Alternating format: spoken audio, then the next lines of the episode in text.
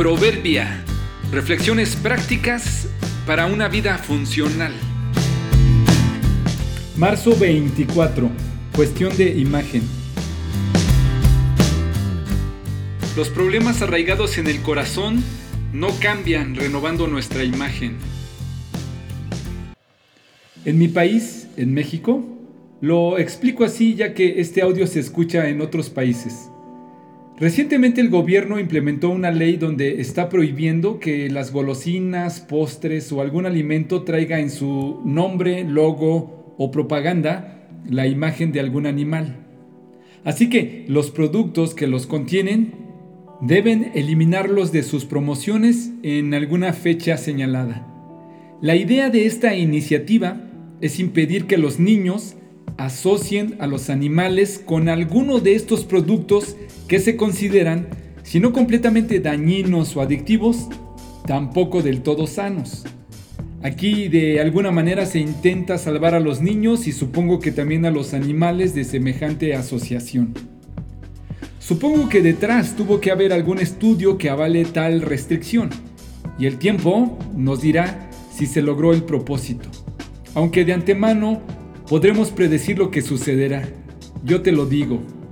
Claro, con el tiempo, las nuevas generaciones ya no asociarán el producto con los animales que lo promocionaban.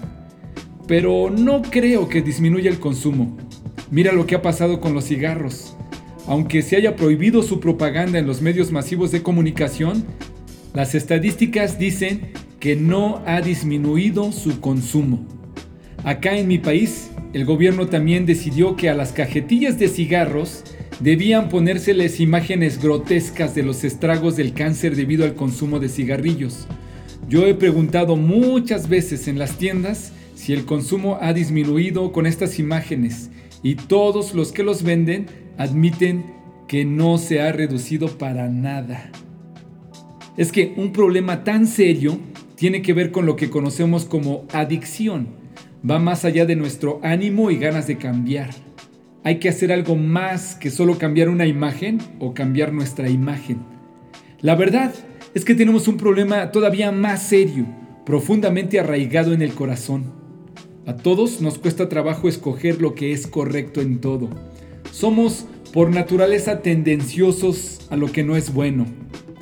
Hay que admitirlo, no somos pecadores porque pecamos. Pecamos porque somos pecadores. Afortunadamente, Dios a través de Cristo nos redime y nos capacita para hacerle frente a ese, el problema más grande que tenemos. Si afirmamos que no tenemos pecado, lo único que hacemos es engañarnos a nosotros mismos y no vivimos en la verdad. Pero si confesamos nuestros pecados a Dios, Él es fiel y justo para perdonarnos nuestros pecados y limpiarnos de toda maldad. Primera de Juan 1, 8 y 9.